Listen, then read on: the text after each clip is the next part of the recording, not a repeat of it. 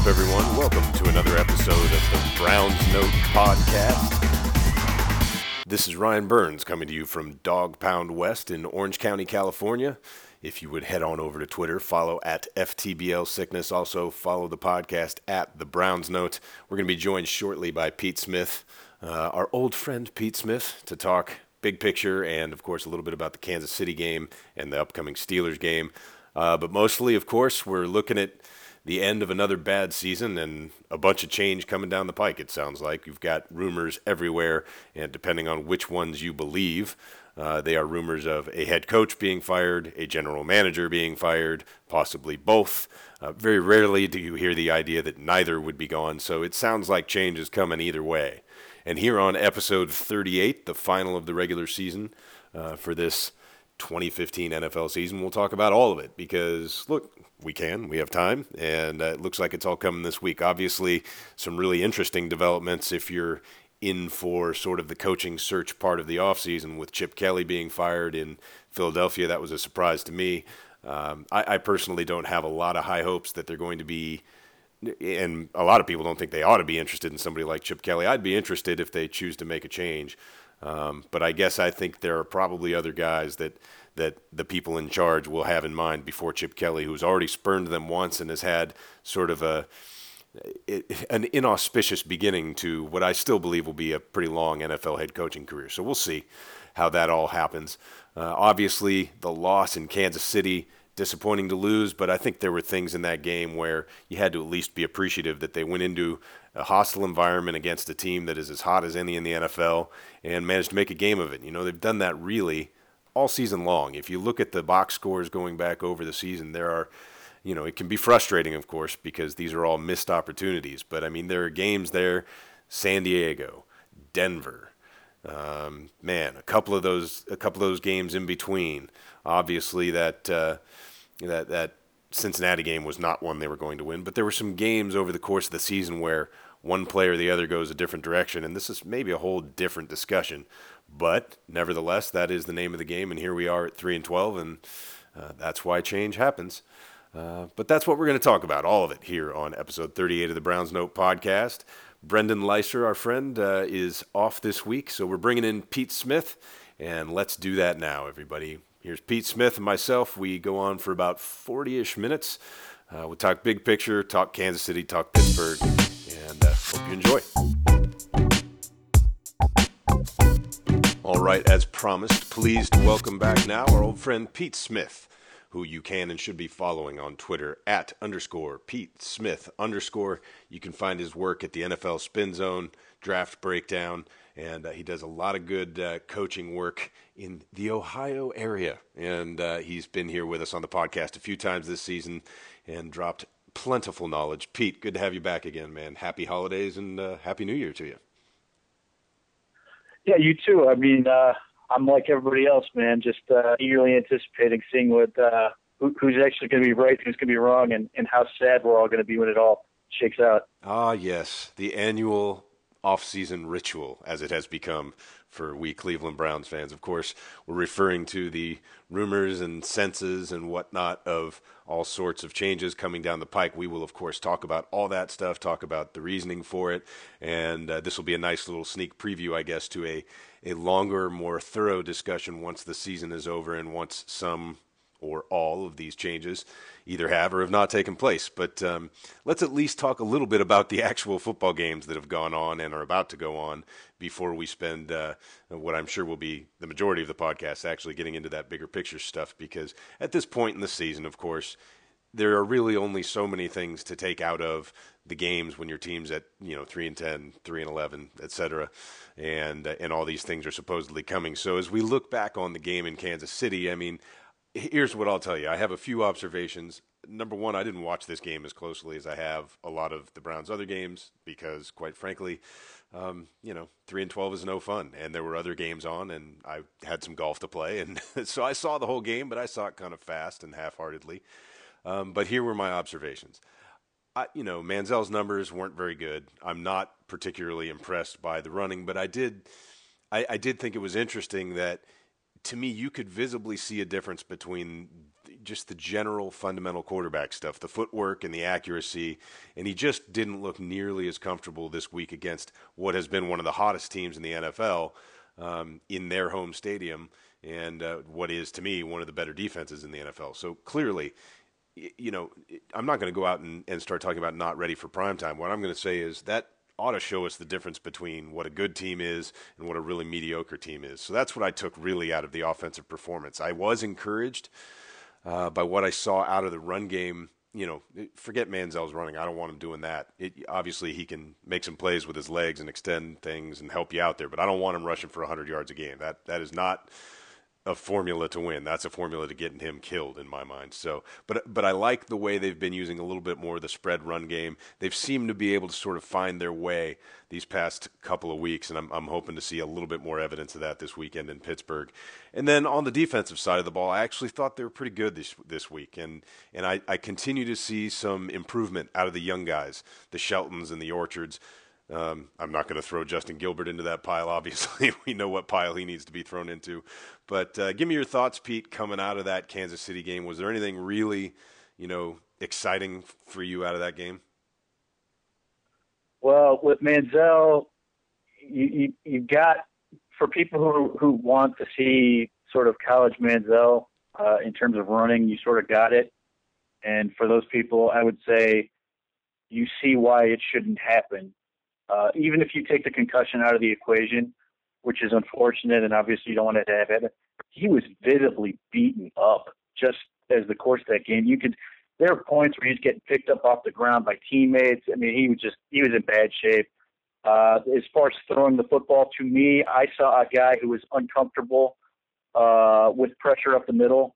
He kept sidestepping. He wasn't stepping into throws. He was sort of step stepping sideways like you throw like a routine play to the shortstop in baseball. It just wasn't accurate.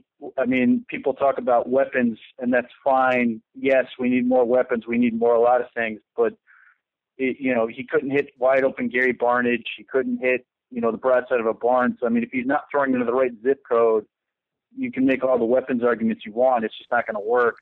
Uh, I, I will say that while he is not where he needs to be, that was easily Cam Erving's best game as a pro.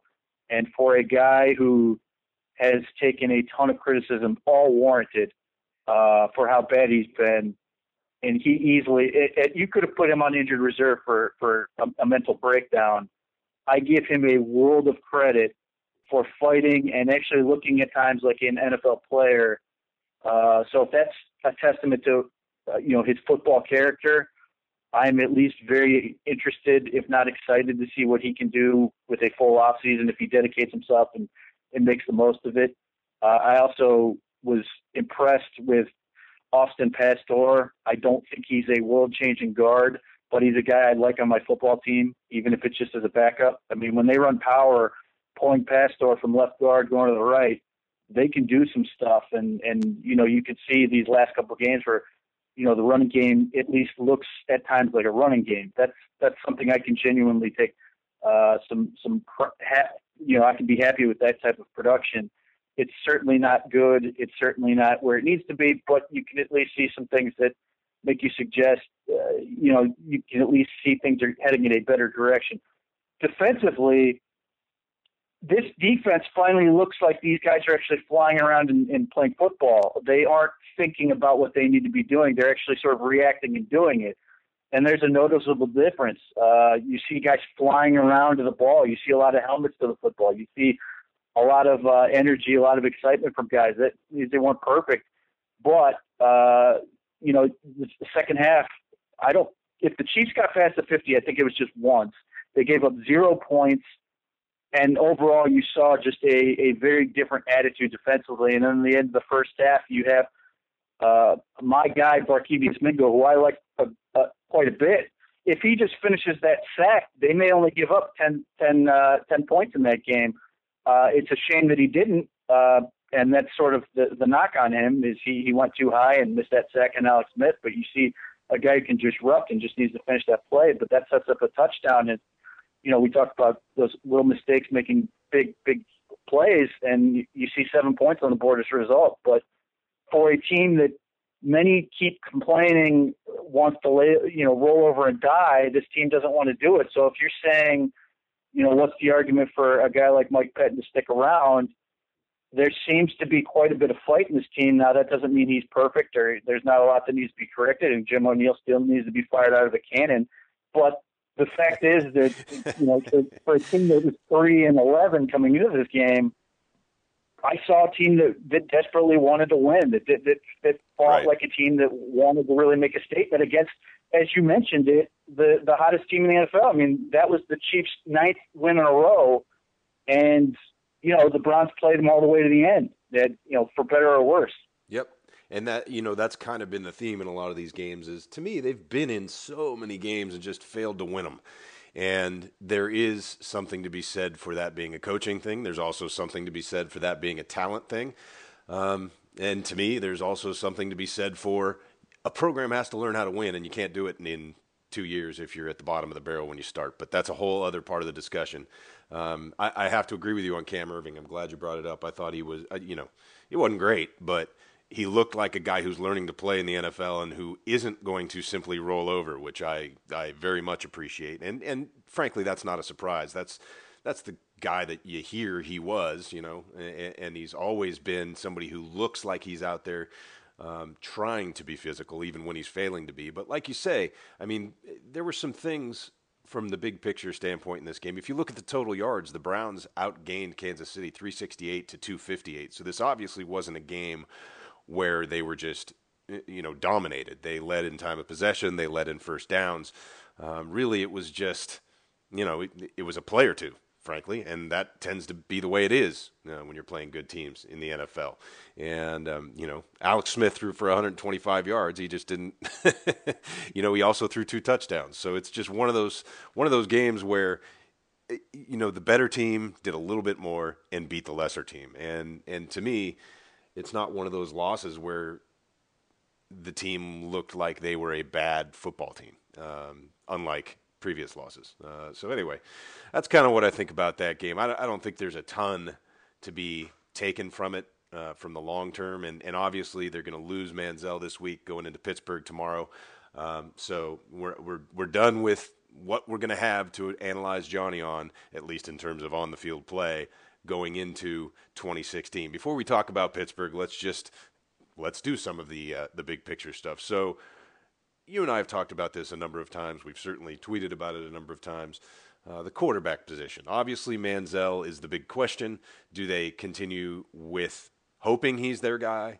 Do they roll with this same room given that they got so much out of this same quarterback room this season. And I think that's obviously tied to the coaching and front office decisions. So this is probably all mostly moot if the rumors about upcoming firings are true. But sort of give me your sense, Pete, if you would, on what they really have and. You know, I, we we've talked about some of the quarterback prospects. There's Goff, who appears to be uh, he's coming out. Lynch is coming out. Um, Wentz will be there. And I suppose the guy that I don't really know what the hell to think about is Connor Cook. But um, there's enough red flag there that I guess I feel like, from what I know, you know, of the Browns situation, I don't know how they could do the Connor Cook thing just based on what you hear about the kid. But tell me, tell me your sort of sense about the room they have vis-a-vis the guys that they might have an opportunity to uh, to either supplement or replace it with. Well, I mean, the quarterback room they have right now, they have two professional quarterbacks and a guy who has to decide what he wants to be. Uh, I, you know, I, I've gotten a lot of criticism, but if you ask me right now, Austin Davis is a better quarterback than Johnny Manziel. Uh, that doesn't mean Manziel can't be, won't be, whatever. But right this second, I don't think it's close that Austin Davis is, is a better quarterback. And I think – uh, between the fact that Pittsburgh has a horrible secondary, and, and I think Manziel is is obviously losing out on the fact that they are so bad, and he could have you know picked himself up a little bit, finishing up against them. I expect Austin Davis will have a good game. Everybody everybody has had a good game against Pittsburgh, so I expect he will. So he's a a competent quarterback in the, but that doesn't mean he's a starting caliber quarterback. He's just a guy that's uh, a professional, a guy that's worth having in the room. Uh, you know, and then you have Josh McCown, who I cannot say enough about how much I like Josh McCown uh, as a professional, as a person, as as as a a guy who means as much as he does to the organization, that room, and specifically Manziel. He is, you know, basically everything you could hope for in in a guy.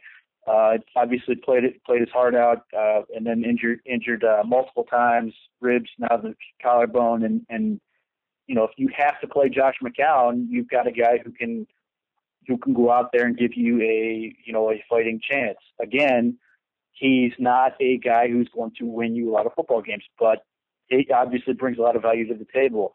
The thing that scares you, Johnny Manziel can be a very impressive quarterback. Uh, you know, you've mentioned the name Jeff Garcia. If he can get there, uh, that he would be great. I agree. Personally, I think he can be better than that, which says a lot about yeah. what I think of Manziel's overall potential. In that, uh, for all the things Garcia can do, Manziel obviously has, you know, more in terms of his legs. Garcia was an athletic quarterback, but he's not on the same level as as Manziel in terms of quickness and stuff. Where he, there are times with Manziel where he's it looks like he's legitimately trapped, has nowhere to go, and he almost sluices through uh, a couple linemen and, and scampers out for either to make a throw or, or run the ball or whatever. And there's, you know, and that sort of you can't coach that type of thing. That's certainly something he brings to the table. But this week was a bad week for Manziel. On the field, it was a bad week. Off the field, it was arguably worse. You obviously had another video, uh, and and you know, I'm tired of arguing about what these mean and all this stuff. but the thing that that, that that that I frankly am stunned, but I guess I shouldn't be is the the press conferences that they had this week, where Mike Pettine and John DeFilippo basically stopped the idea that that everything is fine. They they basically put it out there without putting it out there that look, he's not fine he's got issues he's got to sort out. He's got to decide if he wants to be the, the man. He's got to decide if he wants to be a professional well, and football player. I don't player. understand how it is that that's not just patently obvious to anybody with two eyes and a brain. But uh, you know, people want him to succeed so badly, and so do I. But you can't just ignore everything that happens and say, "Oh, Pettine just hates him." Uh, to me, I, I I will never understand that line of reasoning. To me, it is Pettine's the only damn guy around that's willing to make Manziel be a grown up. And to me, that's a good thing. And so I, you know, as much as I'm rooting for Manziel and as many issues as I have with Pettine, that I would ride with forever. Because I, you know, this idea that he just hates Johnny and eh, look, I think he would prefer a more traditional, you know, six foot five, big armed quarterback. I think any head coach would prefer that by and large. But I think he's also open to the possibility that Manziel can be really good. I think his comments have been commensurate with that. I think the way he's handled the quarterback situation has been commensurate with that. And I think the way he's attempted to be supportive in the moments where it was warranted have more than showed that. So to me, uh, you know, uh, I don't know how it's not obvious to everyone that this is entirely on Manziel to become a grown up faster than perhaps he's ready to do. And look, the organization has two choices. It can either A, choose to be patient about that, choose to accept that it knew what it got when it drafted Johnny Manziel and that it has X number of years with him cheaply under contract to develop and determine whether he's that guy or not. If he's not willing to be in that time, maybe the answer is he's gone. Um, but I don't see that they're as forced to make a decision right this second on whether Johnny Manziel is the quarterback of the future, especially in a world where first round draft choices are no longer the crippling investments that they used to be. It's still a bad thing to blow one, but it's not the same thing in the year 2015 as it was even five years ago, based on a, on a salary cap. Um, you know, uh, what's the word I'm looking for? The salary cap factor, the in terms of the, the draft resource you are investing you take a quarterback in the first round, it's not the same thing as it used to be. And so you can take another one if they really feel like there's a guy there they like, and then see what happens. And God forbid, the worst case scenario is you've got two decent players. Um, to me, I, I, I just the the situation to me screams for a patience and b just pragmatism, which means you can't possibly be fully invested in this guy based on the course of events, but you also ought not just throw him away. And that's, to me, where I land. And so, as you look at these guys coming through, I guess the way I feel it is number one, I'd probably rather have Bosa than any of them. But if you're forcing me to look at a quarterback and you're forcing me to do it in a first round, um, be it at pick number two, three, 15 after trade, whatever, um, I, I guess my sense about it is if you feel like that quarterback is there that is worthy of that, you take him and then you see what happens. And it either lights a fire under Manziel and he becomes great, or this new kid has a shot at being really good, or you're stuck right back where you were and it's no harm done either way. Um, that's probably a little bit uh, non-lucid and convoluted, but but as you look at these guys coming out, kind of where do you stack them up in terms of can they really improve the team if they're taking them first round? The reality is none of these guys appears ready to come in and play right now. Uh, I think Goff is probably the most uh, ready to sort of figure it out and, and come in and play. But you know, you, you're looking at these guys, and it's not. There's no no doubt guy. There just isn't. And in that respect, if you're if you're saying, you know, you can get Joey Bosa, and no, he's not J.J. Watt. Personally, I think he's going to be this generation's Justin Smith, which to me is a hell of a football player because I think Justin Smith's a Hall of Famer. Uh, versus a very calculated risk in, in one of these quarterbacks. Uh, Goff to me is the most traditional of the group uh, in terms of drop back passer. He you know he has feet. He doesn't necessarily like to use them very much. Very quick decision maker. Gets rid of the ball. Uh, you know he's smart. He can diagnose. Uh, he will make mistakes, but it's usually because he's fooled on something because he operates so quickly. So there's something you can work with on that. He's not a guy who's going to sit there and hold on to the football and get killed. It's just not who he is, not what Cal has sort of brought him up to be. Paxton Lynch um, is not ready to play right now, and I don't think there's anybody who's claiming he is. But he's six seven, he's 250 pounds, and he may end up being able to run a four five. And he doesn't look it, but he glides on the field sort of like Terrelle Pryor does. He's just so big, he's so long. The, sometimes you get fooled into not realizing how long those strides are going, where he's just he's flying and it doesn't really look it. So in terms of that, he may test out being like, uh, you know, maybe better than Joe Flacco, who a lot of people don't remember was an unbelievable athlete coming out of Delaware. So that's sort of where you're looking at a guy like Paxton Lynch. He can make a lot. He can make every throw. He can be. He can be very accurate. Can be great with ball placement. Uh, obviously has legs. Uh, but where he has to get better is in part you have to figure out if he can digest an NFL offense because Memphis's offense is incredibly simple. It's not. It's it's basically a high school offense in terms of how quick, how uh, how uncomplicated it is. They use one-word play calls in certain cases, which is something that dogged Brett Smith coming out of Wyoming, uh, which is a guy I really liked. Uh, but so you've got to figure out if he can do it. Then he's got to get better at dealing with how, dealing with the pocket. He's got to get better at some of his decision making and just sort of overall feel. So he's a guy that feels like a project. Now, in the sense that uh, if the Browns keep John DeFilippo and uh, Kevin O'Connell, to me, I'd be more inclined to go with Paxton Lynch based on the fact that I really believe they can coach. I really believe these guys can get the best out of a quarterback. And from that standpoint, I would take the guy as long as they sign off on the guy. I would be inclined to give them the guy with the highest upside. And there's no question that that Lynch just screams upside. Now he may have the low a lower floor than a lot of guys, but in terms of just overall upside, and, if you believe these two guys can get the get the best out of them, and you plan on keeping them, then he makes all the sense in the world. If you fire your coaching staff, which is perfectly reasonable, uh, then Goff probably makes more sense just because you can come in and he can come in and probably be the most likely to play now.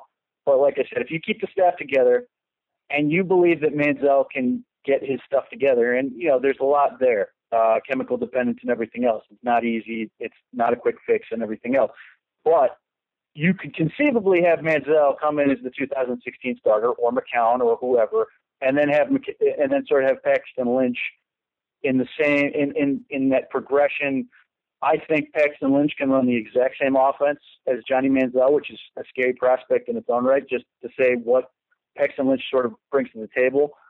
Personally, as an overall sort of impression of, of what the Browns could do, might do, should do, personally, I think if he's there, you take Joey Bosa, and then you try to trade up from that, what is right now the 32nd pick of the draft, that first pick of the second round. You try to trade up and get one of these guys who's slipping because there's no guarantee any of them are going to the top of the draft. And if it's a guy like Carson Wentz, uh, the quarterback from North Dakota State, and and there's a lot to like there, but I really want to see him go to the Senior Bowl just because he'll be playing against that top-notch competition, see how he reacts, see how he does all that stuff. Uh, he's a guy who could be there. There will be a lot of talk of Connor Cook. Connor Cook has a lot going for him. The the the talk with Connor Cook is all about him personality wise, and that he's just. I've heard some people describe him as Ryan Leaf with less less upside. I've heard some people describe him as sort of just being sort of his own man. I know even yet with the craziness that gets into how over the top analysis of bull games are, I know there are a lot of people who crushed Connor Cook for his body language all game long this past week uh, in, in the semifinal. Right there's just a lot of people. There's just a lot of noise that's not good for Connor Cook. I think if he goes to the Senior Bowl and that's not decided yet, that would be going a long way in trying to combat some of those uh, thoughts of him as far as who he is off the, you know, attitude wise and everything else, not being a captain and all this. He could sort of start being proactive and trying to change some minds there. If he doesn't, there's going to be just more buildup that he's got these issues to deal with uh, but so, like I said, if if if uh, if I'm the Browns, the most pragmatic approach I would have is if he's there, I take Bosa, and and one of these guys will be there. Either you trade up into the into the first round because then you get that fifth year of control. The first round contracts you get four four years and a team option for a fifth year. Second round contract are four years. And the thing you see a lot of times is is teams trade up into the first round because that fifth year of control is extremely valuable. Right. Joe Flacco is a good example of that. Uh, so that's that. Yeah.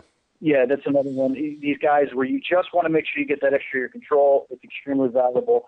So just looking at it from that big picture standpoint, that's sort of where I'd be at. The question is now is going to be who is making that call. Right. Right. And that'll obviously affect everything. And and I, I don't want to get into candidates and all that stuff. We can do that next week if they fire everybody. And who knows? Maybe he'll fire everybody and then hire someone immediately. Maybe he's got somebody lined up. I can't imagine that's the case personally, but um, based on the history we've got here, uh, I, am not real optimistic they're going to have the sorts of names that people would hope for uh, as realistic options. But you never know. Let's be optimistic at least for the moment. Um, you know, you wrote a piece, I think it was last week, that I wanted to give you a chance to, to chat about just a little. It was the Ray Farmer piece, at, uh, and it was at Spin Zone, NFL Spin Zone.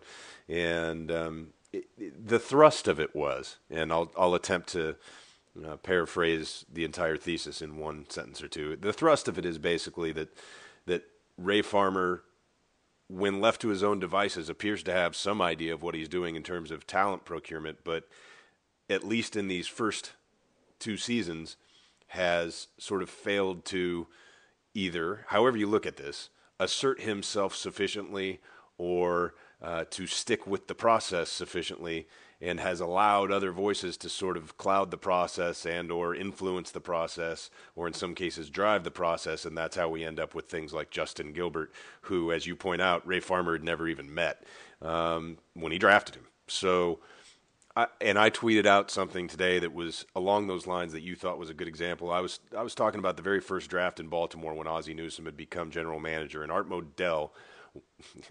yeah, we'll just leave him at that name, you know, said with disdain.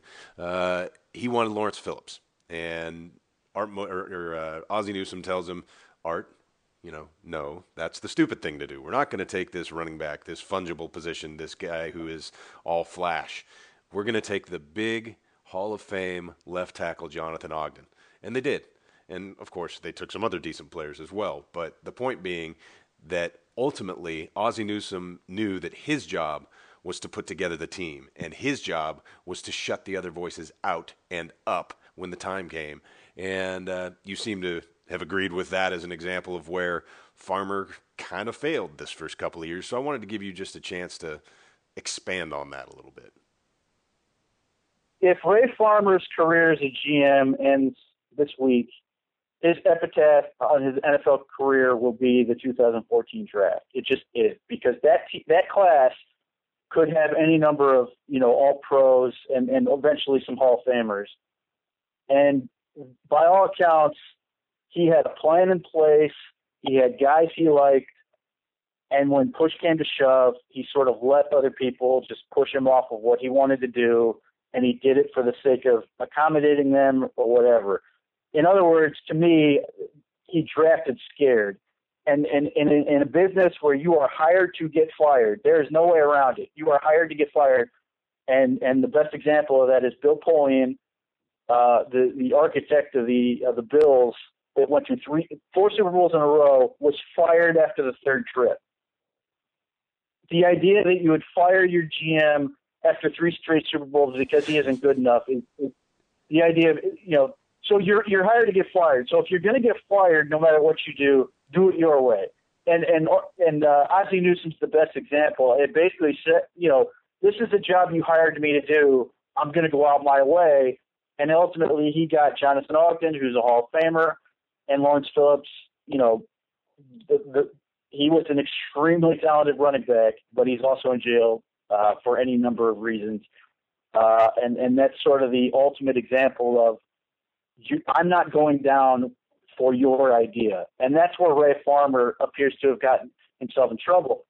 You know, I believe that Ray Farmer wanted Derek Carr. I cannot prove it, but I do know he spent six hours with Derek Carr in Mobile, Alabama, and he never met Justin Gilbert. That to me says he had no interest in Justin Gilbert. The idea that he went to, never went to the pro day, and maybe this was just an elaborate ruse he didn't do everything he could do as far as uh, seeing Johnny Manziel, but he went to Teddy Bridgewater's pro day. To me, says he had other guys in mind. Like it just doesn't it just doesn't add up. And then when put you know in the case of, of, of Justin Gilbert, there's no question Pettine loved him, loved him until he actually got him, and then you found out what the problem was, which is what which is what makes the crime of never having met him so insane. Uh, but I mean, you just if you're a GM and and you're saying that this is this is you know first round picks are what they are, they they matter in terms of this is who's going to represent me. This is my first pick of a regime.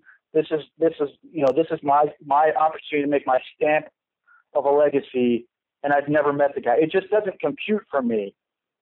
So and then and then so you have Pat pushed for Gilbert and ultimately Ray Farmer backed off and gave it to him.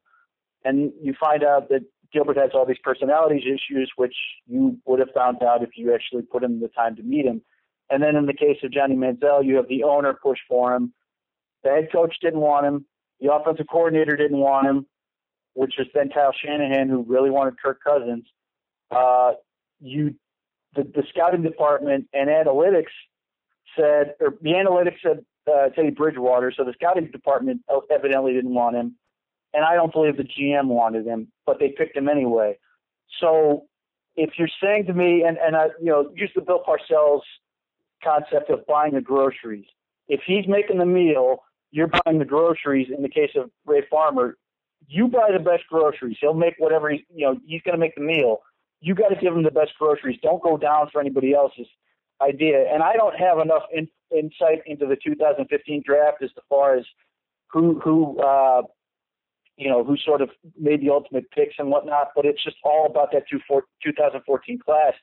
And you look at a guy like Derek Carr, who has 52 touchdowns, which is fourth all time in the first two seasons. And meanwhile, we've got we've got a kid who has about as many touchdowns as he does videos of him doing something stupid. So you know, he's probably whether he gets fired or not, you're just looking at a guy who has basically who will ultimately go down for decisions he didn't really want to make. And you have to get a guy who's willing to come in here and say, "Look, I'm not afraid. I'm going to go down my way." And that's that's sort of where the Browns are at. So you know, you can say, "Well, Ray Farmer you know, got trapped by a coach uh, who wasn't good, an owner who wasn't good. That's all fine. When it came to what he's responsible for, with where the buck stops with him, he failed to act, and that's ultimately where we are with with you know the general manager position and and this argument that well Pettine wouldn't have played this guy, you know, the guys he picked. That's stupid for one. But but even if he didn't, then he then the coach would go down for not playing better players. It's not like yeah, Haslam's the coach might go down for not playing better players too, right? I mean, Yeah, I mean, it, it, you know, so you just have to do your job. Just go down, go down doing it your way. I, I cannot emphasize this enough. Hire to get fired. If you're going to get fired anyway, do it your way. And in, in that respect, Ray Farmer. Yep, I agree with all that completely. And and it's easy. It's one thing to say, okay, but Jimmy Haslam's the owner, and he made him take Manziel. Well, okay, if that's the case, then why are we talking about any of this? Because we're obviously doomed as a franchise. Number one, but number two, no, that's not how it works.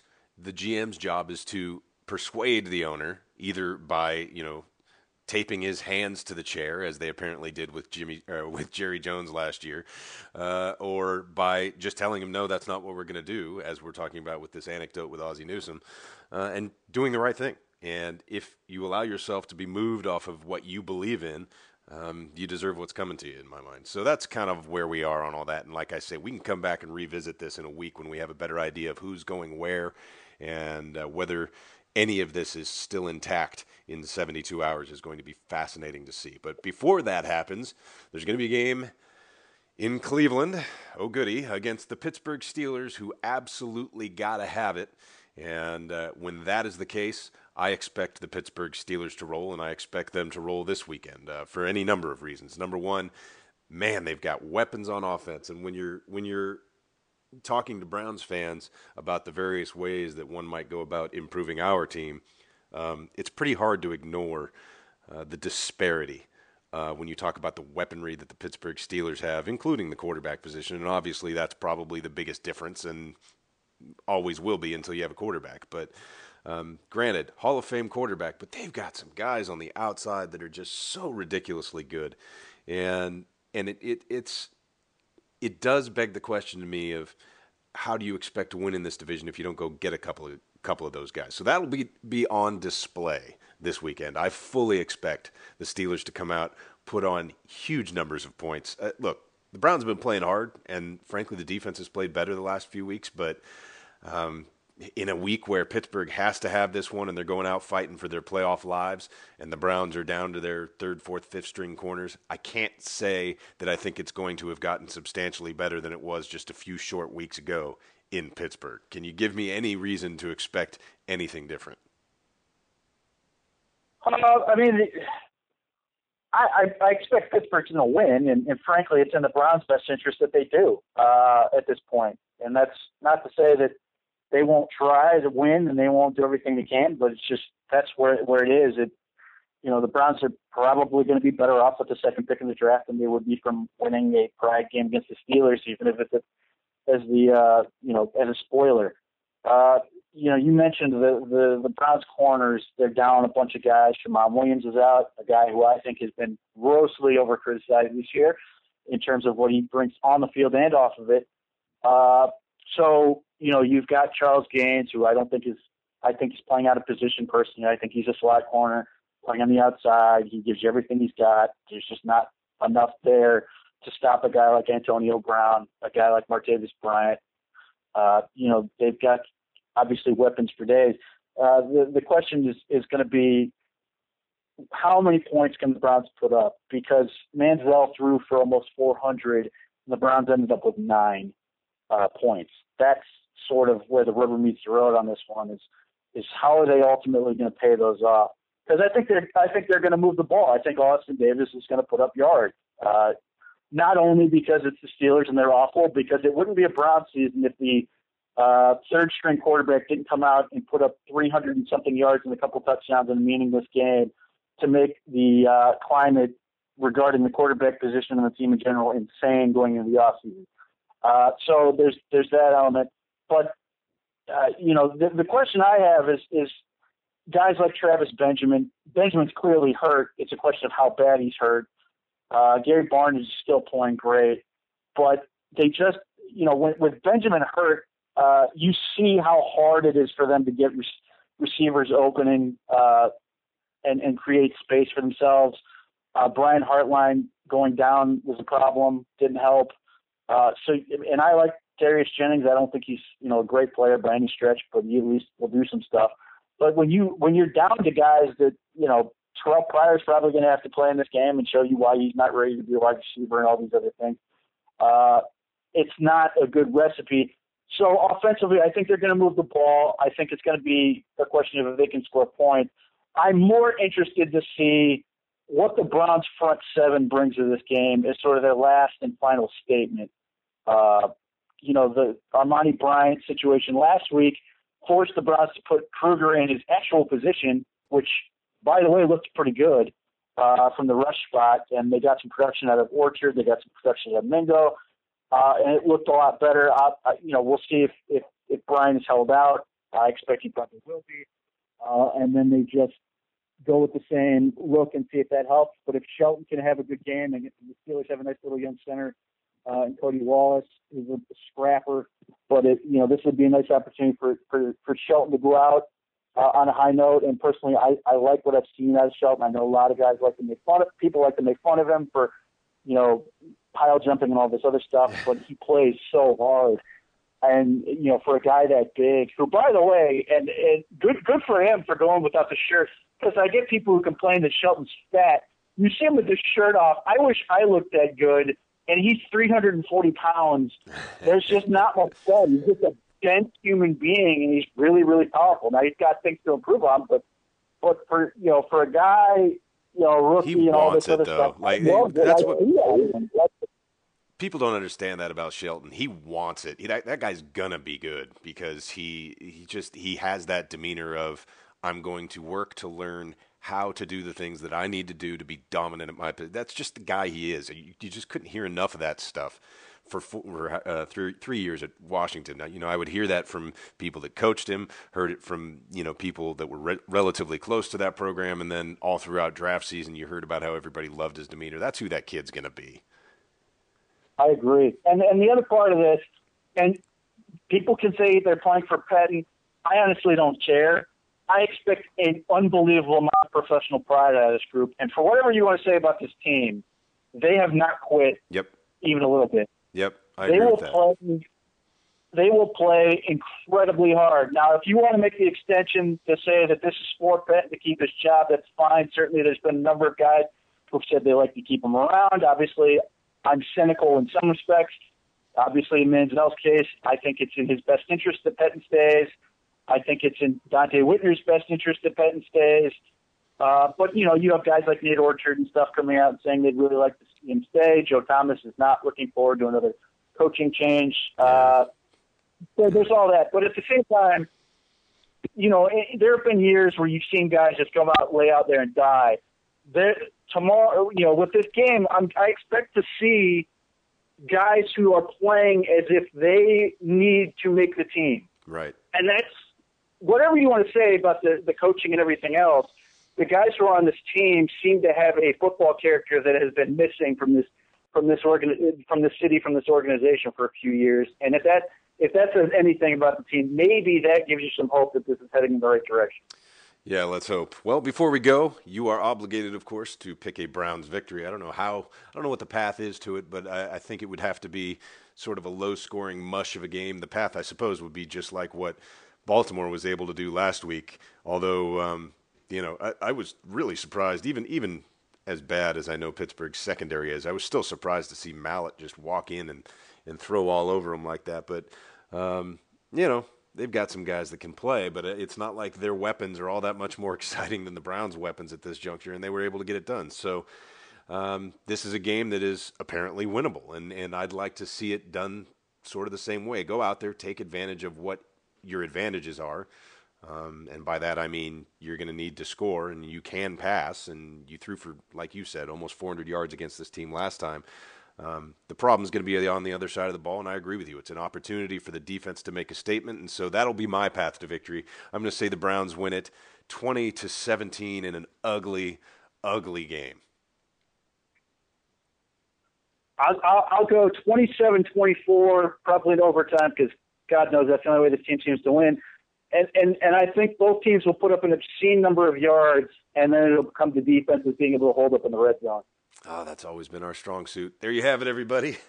Pete Smith. You can follow him at underscore Pete Smith underscore. Check him out at NFL Spin Zone and Draft Breakdown. Pete's been good cutting it up with you again. We'll uh, we'll do it again probably in a week or so once all these changes either do or don't, most likely do, come down. Um, but in the meantime, sir, happy New Year and uh, thanks for making the time. Oh, looking forward to another great year of what I'm sure to be a dominant Browns football season. So can't, can't get enough. Thanks, Pete. You got it.